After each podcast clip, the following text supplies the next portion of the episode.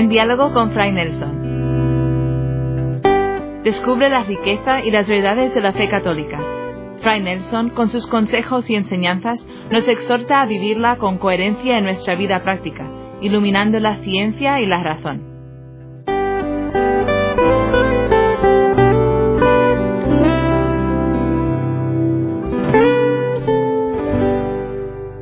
A lo largo de estos programas hemos tenido un hilo conductor, la palabra diálogo, y se trata de diálogo entre razón y fe, diálogo entre la Iglesia y el mundo, un diálogo que muchas veces ha sido más bien dos monólogos, la Iglesia hablando para sí misma y el mundo hablando para sí mismo, o excluyendo o despreciándose el uno al otro.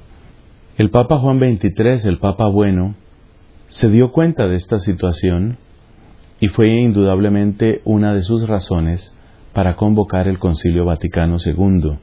Él quería que el mensaje cristiano pudiera llegar de una manera más eficaz y de una manera más convincente al mundo.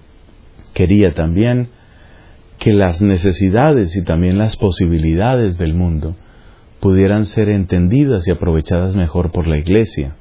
Ha habido muchos malos entendidos antes y después de Juan 23. Hay personas que consideran que ese ayornamiento del que hablaba Juan 23, es decir, esa búsqueda del lenguaje apropiado y esa percepción de los aciertos y bondades que también hay en el mundo. Ese movimiento que Juan 23 echó a andar, para muchos es un verdadero peligro, una especie de traición a la fe cristiana. Hay algunos grupos que consideran que el ayornamiento se tradujo en una especie de traición a nuestra fe. Otros, por el contrario, creen que el Concilio Vaticano II se quedó corto y que habría que convocar, como nos decía un profesor hace años, el Concilio Vaticano III o tal vez mejor el Concilio Latinoamericano primero, y lo decía así con cierto énfasis, siendo él un profesor europeo. La verdad es que la intención de Juan 23 es mucho más sencilla y es mucho más pura y hermosa si la miramos con suficiente atención. No se trata simplemente de un acto político, no se trata de buscar que haya un mejor, una mejor condición para los cristianos dentro de la sociedad. No se trata tampoco, a pesar de las acusaciones de algunos grupos integristas, no se trata de rebajar los estándares en términos de teología de liturgia o de derecho canónico. Hay quien lo ha interpretado así, pero esa no es la mentalidad del concilio. Los textos conciliares no avalan esa especie de mediocridad moral o mediocridad litúrgica o mediocridad espiritual. Lamentablemente ha habido excesos y errores, eso es cierto. Pero esa no es la intención del concilio. Volvamos a Juan 23. Lo que encontramos es un pastor. Es un hombre lleno de amor. Un hombre de gran devoción. Un hombre piadoso. Su piedad no es una postura para el público. Es la expresión de un corazón agradecido. Juan 23 el Papa Roncalli tiene conciencia de lo que es el tesoro de la fe, de lo que es el bien del amor de Dios. Y desde esa convicción siente dolor de la distancia, esa distancia de la que hemos venido hablando en cada uno de estos capítulos, la distancia que separa a la iglesia del mundo o al mundo de la iglesia es decir, que la intención fundamental en el Concilio Vaticano II, incluso más que la palabra pastoral, es una intención de caridad. Es un acto de amor. Es un gigantesco, es un colosal acto de amor. Y esa es la herencia que recibe también el Papa Pablo VI. Cuando Pablo VI toma las riendas de ese acontecimiento absolutamente único, pero que habría de traerle tantos dolores y sufrimientos, es sobre todo el amor lo que le mueve. Amor a Cristo, como dijo este Papa Pablo VI en aquella famosa Eucaristía en Filipinas, refiriéndose a Jesús. Yo no me cansaría de hablar de Él. Es un enamorado de Jesucristo que ve con tristeza cómo la mentira, el pecado, la ignorancia, el engaño, desdibujan el rostro del Señor. Entonces es muy importante que recuperemos la intención de estos dos papas sobre todo, los papas del concilio, Juan XXIII y Pablo VI, y que entendamos que es el simultáneo amor a Dios y al prójimo el que les lleva a preguntarse cómo llegar, cómo transmitir, qué se puede decir, cómo se puede hacer. Por eso tenemos también que preguntarnos, ¿qué es finalmente lo que tiene la Iglesia para ofrecer? ¿Qué es lo que tiene para dar? Y la respuesta es simple y es unánime. El tesoro de la Iglesia es Cristo. Lo que la Iglesia tiene para dar es Cristo. En su carta encíclica Evangelii Nunciandi, el Papa Pablo VI se atreve a dar esta especie de definición operativa de la Iglesia. La Iglesia existe para evangelizar. Existe para evangelizar. Hay un para qué, para dar el Evangelio. Para eso existe. Yo sé que hay muchos prejuicios, yo sé que hay muchos malos entendidos, yo sé que hay muchos errores y pecados de parte de los hombres de iglesia, hombres y mujeres. Sé que hay muchos errores y muchos pecados, así como también hay toneladas de heroísmo y raudales de santidad. Pero yo invitaría a que, más allá de esos errores, buscáramos dónde está lo verdadero y dónde está lo bueno. Si yo voy a estudiar medicina, mi punto de referencia no son los médicos irresponsables, no son los que han convertido a su profesión en una mina de dinero, no son los que engañan al paciente para poder robarle. Hay médicos que hacen eso, pero si yo voy a estudiar medicina, o si me interesa qué es la medicina, pues no serán esos médicos los que me van a contar lo que es la medicina. Entonces no serán, no serán los teólogos traidores a su vocación, no serán los sacerdotes traidores a su vocación, los que me van a contar qué es la iglesia y para qué sirve la iglesia y qué puede dar la iglesia. Yo tengo que buscar dentro de aquellos que han vivido lo que han predicado, dentro de aquellos que han transmitido lo que han vivido, dentro de aquellos que han sido conocidos por lo que han transmitido. Tengo que buscar en ellos, en ellos tengo que buscar lo que significa la iglesia.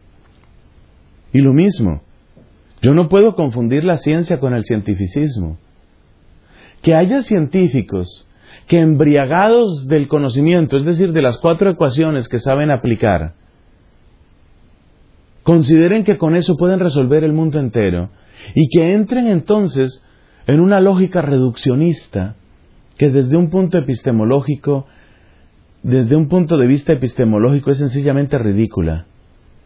Que haya científicos así, a mí no me puede desilusionar de lo que la ciencia puede alcanzar. Entonces, la búsqueda de un verdadero diálogo entre la Iglesia y el mundo requiere de poner una gran cantidad de prejuicios, una enorme cantidad de prejuicios y malos entendidos. Y requiere sobre todo que yo no juzgue a la ciencia por los que practican y predican y viven el cientificismo. Yo no puedo definir la política por los politiqueros de oficio. Yo no puedo definir la música por mi vecino, que es un terrible desafinado. Yo no puedo definir el sacerdocio por aquel que acaba de traicionar su vocación. Apliquemos ese principio a todos y estoy seguro que podemos entendernos mucho mejor. Eso, eso exactamente, es lo que ha querido el Papa Benedicto con una iniciativa que se llama Atrio de los Gentiles. En la misma línea de Juan 23, en la misma línea de Pablo VI, en la misma línea de tantos puentes que supo tender Juan Pablo II, Benedicto ha dejado como herencia perdurable de su pontificado esa iniciativa que se llama Atrio de los Gentiles, que consiste en dejemos de buscar cada uno qué es lo peor del otro y dejemos de buscar cómo puedo definir y cómo puedo presentar en la peor luz posible lo que el otro me dice de poner, cada uno como pueda mejor entenderlo, de poner prejuicios y buscar qué puede haber de auténtico, qué puede haber de útil en el otro. Restablecer entonces un espacio en donde se pueda conversar bajando las armas. Abajo que caigan esas imágenes falsas que caigan esas caricaturas y que podamos acercarnos con respeto y podamos acercarnos con atención, pero también recuperando el derecho de objeción. Es decir, si vamos a escuchar al filósofo ateo, lo oiremos con atención, pero tendremos preguntas para hacerle y si luego va a hablar el teólogo y nos va a contar, por ejemplo, por qué no hay contradicción, qué sé yo, en el misterio trinitario, lo oiremos con atención, pero habrá preguntas también para él. Eso es lo que ha querido Benedicto. Y en ese sentido, si lo piensas bien, es una iniciativa de enorme alcance si tan solo le damos la verdadera oportunidad. Porque hay muchas cosas que no son justas en eso de la palabra diálogo. Los antiguos griegos, especialmente en el tiempo llamado clásico, gustaban mucho del diálogo y tenían aquella plaza central, el ágora, en Atenas. Quizás había otras. No llega mi conocimiento de la historia para definir esa pregunta. Pero en todo caso en Atenas sí que había un ágora, y esa plaza era el gran lugar de discusión de las ideas políticas, filosóficas, incluso literarias y artísticas. El ágora. Preguntémonos si hay un ágora justa. Eso es lo que ha buscado Benedicto con el atrio de los gentiles. Un ágora justa. Y la justicia en este caso quiere decir la intención persistente, la, intención perseverante y consecuente de deponer prejuicios, caricaturas, insultos, ataques a dominem. Ah, es que eres cura, tienes que ser un hipócrita pederasta. Ah, es que eres un ateo, eres un maldito. No. Vamos a suspender ese lenguaje. Y vamos a, y vamos a encontrar en el otro un ser humano que piensa, que siente, que sufre, que se enferma, que se cansa, que busca, que necesita razones de esperanza. En este sentido, el humanismo, en el sentido, en la acepción más amplia y más bella de la palabra, el humanismo de un Pablo VI es realmente conmovedor. Ese humanismo que le lleva a encontrar en los otros cristianos, en los ortodoxos, interlocutores válidos. ¡Qué día glorioso, bendito para el cristianismo! cuando el patriarca Atenágoras y el Papa Pablo VI desactivan sus armas, en este caso excomuniones, declaran nulas esas excomuniones. Eso es, eso es dialogar. Yo voy a dejar de ver a la ortodoxia, es decir, a los cristianos ortodoxos, simplemente como unos obstinados, miserables, pecadores. Tienen algo que contar. Yo tengo algo que aprender de ellos. Y esta misma actitud la tuvo Pablo VI con los judíos, por ejemplo. En parte se debe a él el que nosotros, aunque seguimos orando y siempre debemos hacerlo por el pueblo judío, los términos son muy distintos en la manera de orar. Y así tiene que ser. Es un pueblo con una historia, con un sufrimiento, con una capacidad de pensar, con grandes y muy señeras figuras. Entonces no lo vamos a tratar de cualquier manera. Eso es atrio de los gentiles. Eso es dejar a un lado acusaciones, es dejar la guerra sucia. ¿Cuántas veces vemos en los procesos democráticos que lamentablemente, en vez de discutirse proyectos o discutirse ideas, se termina discutiendo el pasado de los candidatos? Y casi se vuelve el único tema. No digo que no haya que escrutar la hoja de vida, lo que ha hecho, lo que no ha hecho. Estoy de acuerdo, eso hay que hacerlo. Pero que toda una campaña presidencial se vaya en acusaciones y en insultos y que cada uno dedique lo mejor de sus fuerzas solamente a hurgar en el pasado del otro, a ver qué cosa sucia, a ver qué porquería encuentro para luego tirársela a la cara delante de las cámaras. ¿Esa es una degradación de la política? Cuando se habla del Papa bueno, cuando se habla de Juan 23, una de las cosas que hay que recordar es en qué consiste esta bondad de Él.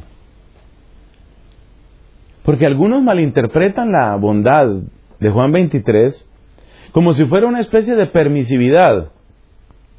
Es decir, convirtamos al Papa Juan 23 en una especie de abuelito bonachón, no un San Nicolás, sino una especie de Santa Claus, pero Santa Claus de todo el año. Un Santa Claus que solamente sabe sonreír y sabe dar palmaditas en la espalda y no le da mayor trascendencia al tema del pecado. Esa no es la bondad de Juan 23. Gracias a Dios existe una obra de muy recomendada lectura, su autobiografía espiritual, el diario de un alma. Pues hay que leerla, es muy buena, porque hace todo el recorrido desde los años de seminarista hasta la sede de Pedro. Y cuando uno ve el recorrido intelectual, espiritual, académico, diplomático, pastoral de Juan 23, se da cuenta que no era ningún tonto, ni ningún mediocre, exigente en primer lugar consigo mismo. ¿Y en qué consiste la bondad de Juan 23? Ya dijimos, no es simplemente sonrisa y palmadita en la espalda para cada quien, no, no, no. La bondad de Juan 23 tiene una raíz teológica muy profunda. De lo que se trata es de encontrar aquello que es bueno, que es semilla de bondad, que es rescatable, de aquello que es comienzo de una nueva historia en cada ser humano. Fíjate que la bondad de Juan 23 es una guerra contra las etiquetas que solemos poner a la gente con tanta facilidad. Ponemos y ponemos etiquetas. Entonces, qué fácil para un católico poner una etiqueta. Este es comunista, tiene que ser un rojo desgraciado, un maldito, un quemacuras. Qué fácil es poner etiquetas. Y luego lo contrario. Ah, con que tú eres sacerdote, yo sé qué tipo de ralea eres tú. La bondad de Juan 23 tiene una raíz teológica muy profunda. Implica el deber de conocer, de escuchar, de atender, de observar, de buscar en el corazón de la otra persona, incluso aquello que tal vez ella no se ha dado cuenta. Y paradójicamente le resulta un aliado a Juan 23, ya se dirá, ya se entenderá por qué es paradoja. Porque no se suele asociar a Juan 23 con mucho estudio, avanzado estudio de la teología, y resulta que la actitud que toma Santo Tomás de Aquino frente a la teología es exactamente la misma actitud que toma Juan 23 en su quehacer pastoral. Lo que busca Santo Tomás de Aquino está bien descrito en aquel aforismo conocido en latín. Veritas aquocunque dicatur, a Spiritu Sancto est. La verdad, no importa quién la diga, viene del Espíritu Santo. Entonces, para Tomás de Aquino, existe el deber de buscar en el autor aquella semilla de verdad, aquel principio de bien, incluso aquel que ni el mismo autor se ha dado cuenta. Pues así obra Juan 23 con respecto al diálogo. Se trata de buscar en cada uno y también dentro de nosotros mismos dónde está el bien, porque será el bien el que nos una. Será la verdad el punto de encuentro donde todos nos hallemos. En la misma línea va Benedicto. Cuando Benedicto habla de atrio de los gentiles, habla de eso. Habla de generar espacios donde seriamente busquemos en dónde está esa semilla de bondad, en dónde está esa semilla de verdad. Hay gente que juega a oponer papas, ¿no? Hay gente que dice, el Papa Francisco sí es Benedicto, poca cosa. Otros en cambio dirán, Benedicto, eso sí tiene consistencia. Juan Pablo II, ni sé. Y así cada uno va jugando a oponer. No lo hagas. Ese ejercicio, ese juego no lo hagas. Lo que nos ha regalado el Espíritu Santo en todos estos últimos papas, y no me atrevo a poner un límite porque eso se va décadas y décadas atrás, lo que nos ha regalado el Espíritu Santo es un tesoro realmente de bondad y de luz en todos estos pontífices. Eso es dialogar. Dialogar es quitar esa clase de prejuicios, cada uno desde sí mismo es buscar un espacio distinto, es escucharnos.